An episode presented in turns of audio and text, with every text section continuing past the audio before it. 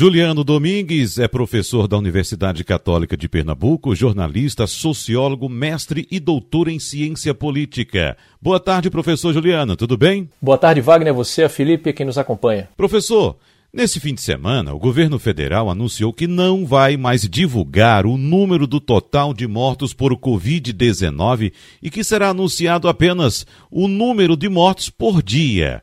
O argumento do Ministério da Saúde é que, dessa forma, professor, a situação sobre a pandemia no país estaria mais bem retratada. O que teria levado o governo a agir dessa forma? O que essa mudança, professor Juliano, na divulgação dos dados sobre a Covid-19 significa do ponto de vista político, professor Juliano? Significa, Wagner e Felipe, em primeiro lugar, o quanto informação é importante quando se trata de disputa política. E aí eu sugiro aqui, é, Wagner, que a gente interprete esse episódio a partir de duas dimensões principais. Uma dimensão política e outra, uma dimensão científica, mas que elas interagem, né, a política e a científica. Do ponto de vista da política, essa medida ela está inserida, a gente não pode esquecer disso, em um contexto de guerra informacional, sobretudo entre o governo federal e governadores.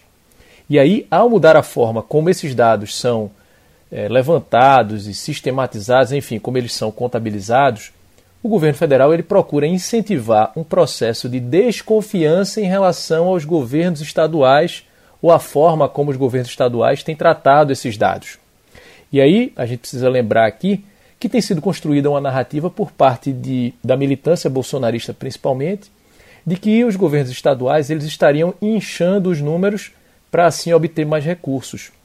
E aí é bom ressaltar também que o Ministério da Saúde ele não produz dados, ele sistematiza os dados informados pelas secretarias de saúde dos estados.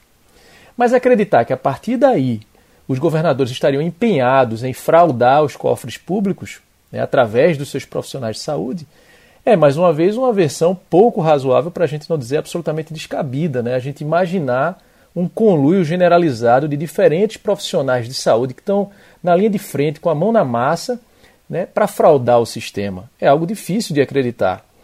Mas é uma linha condutora da narrativa que procura convencer a população de que, de um lado, há os honestos do governo federal e, do outro lado, os corruptos dos governos estaduais e municipais. E observem, é um discurso entre eu e eles, né? um discurso que divide, que é, incentiva e reforça a polarização, um discurso de fundo populista e muito perigoso, por sinal. Além disso, o simples anúncio é, de uma mudança nesse sentido, né, na, na, forma do tratamento dos dados, contribui para uma outra estratégia narrativa em que o governo tem apostado, que é colocar em xeque os números catastróficos da pandemia no Brasil. Então, de uma maneira geral, esse seria é, o quadro do ponto de vista político. Do ponto de vista científico, que diz respeito basicamente ao processo de formulação e implementação de políticas públicas, essa mudança é algo também bastante preocupante. Né? Vale lembrar que políticas públicas são o Estado em ação, é o governo em ação. E, invariavelmente, políticas públicas bem elaboradas e implementadas com impacto positivo para a vida das pessoas são políticas públicas baseadas em dados confiáveis e transparentes. É, são políticas públicas baseadas em evidência. O simples anúncio de mudança nesse processo de sistematização dos dados é, colabora para colocar em xeque a série histórica que vinha sendo construída e as medidas que vinham sendo tomadas. Né? E além disso, essa mudança ela é, corre o risco de comprometer a comparação entre o Brasil e outros países, porque aí vai haver uma dificuldade de ordem metodológica para comparar o que é sistematizado de formas diferentes. Por exemplo, vou usar aqui um exemplo é, corriqueiro. Abacaxi e banana estão lá na categoria de frutas, mas são frutas diferentes, ou seja, vai haver uma dificuldade para comparar abacaxi com banana. Se a gente entra na categoria banana, a gente vai ter banana prata e banana pacovan. Né? Aí você pode dizer, não, mas agora ambas são banana. Tudo bem, mas ambas são bananas, mas elas são bananas diferentes. Você reduz a dificuldade comparativa, mas ainda há uma dificuldade para comparar. Então, uma comparação entre diferentes realidades cujos dados foram coletados e sistematizados e apresentados por meio de processos distintos, né, embora todos eles sejam dados sobre Covid-19, vai trazer uma dificuldade para se chegar a uma conclusão do ponto de vista científico. Ou seja, ciência é basicamente feita a partir da comparação entre dados.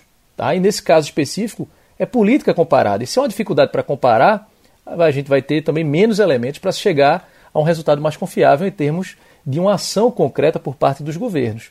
Então, no final das contas, Wagner e Felipe, a mudança apresenta um argumento formal, mas no fundo ela é, se mostra como uma proposta para atender muito mais a um objetivo político, né, que é apresentar um quadro menos catastrófico em termos de mortes no Brasil. Isso porque provavelmente os números vão dar a impressão de que o quadro ele é, é bem melhor, seria um quadro menos grave, digamos assim, ao mesmo tempo em que se coloca em xeque, né, se colocam em xeque os números que foram levantados e apresentados até agora. É aquela velha história que a gente é, não se cansa de repetir é, essa, essa piada de maneira, digamos assim, pejorativa é, nas ciências, né, em geral. Ou seja, os números são torturados, né? é possível torturar os números até que eles confessem o que é que se quer ouvir, e de certa forma é isso que, que a gente está presenciando aqui no Brasil. Professor, quais seriam as principais consequências dessa decisão? E o que a sociedade civil, a população em geral, pode fazer para se manter melhor informada sobre a situação da pandemia aqui no país, professor Juliano? Há uma consequência direta para aquilo que a gente chama de qualidade da democracia. Isso porque essa medida contribui para fragilizar ainda mais a nossa já comprometida democracia. Porque, de uma maneira geral, quanto mais democrático um país, maior o acesso à informação tende a ser nesse país, ou seja, mais transparentes costumam ser os dados, sobretudo aqueles relacionados à administração pública. Né? Quando a transparência em relação à coleta e sistematização desses dados é colocada em xeque, ou quando há algum tipo de barreira né, a ter acesso a essas informações, isso deve ser interpretado como algo negativo para o aprimoramento das nossas instituições democráticas. Então, mais uma vez, embora haja um argumento formal né, para essa mudança, o simples fato de se colocar em xeque, se discutir a qualidade né, do processo de coleta e sistematização desses dados, já fragiliza do ponto de vista do acesso à informação e isso, por tabela, prejudica a avaliação da nossa democracia. Do ponto de vista prático, eh, Wagner e Felipe, a população deve continuar a fazer o que eu espero já vinha fazendo, que é buscar outras fontes de informação. Né? E aí, quanto mais informação, melhor. E aí não vão faltar é, entidades é, dispostas a disponibilizar dados sobre o Covid coletados e sistematizados como alternativa aos dados oficiais. E aí a imprensa vai ter um papel muito importante nisso. Um exemplo é a iniciativa conjunta já anunciada dos jornais do Estado de São Paulo, Folha de São Paulo, Globo Extra, G1 e UOL, que de forma colaborativa vão fazer um trabalho de coleta e sistematização de dados nos 26 estados e no Distrito Federal e disponibilizar isso para o público em geral. Então, uma iniciativa nesse sentido é bastante útil, porque serve também para confrontar e, sobretudo, confrontar as versões oficiais e fazer aquilo que a imprensa deve fazer sempre, que é fiscalizar, a partir da perspectiva do cidadão, a atuação do poder público. Wagner. Professor Juliano, muito obrigado, um abraço e até semana que vem. Eu é que agradeço, Wagner e Felipe, uma boa tarde aí para todos, todos que nos escutam. Até a próxima.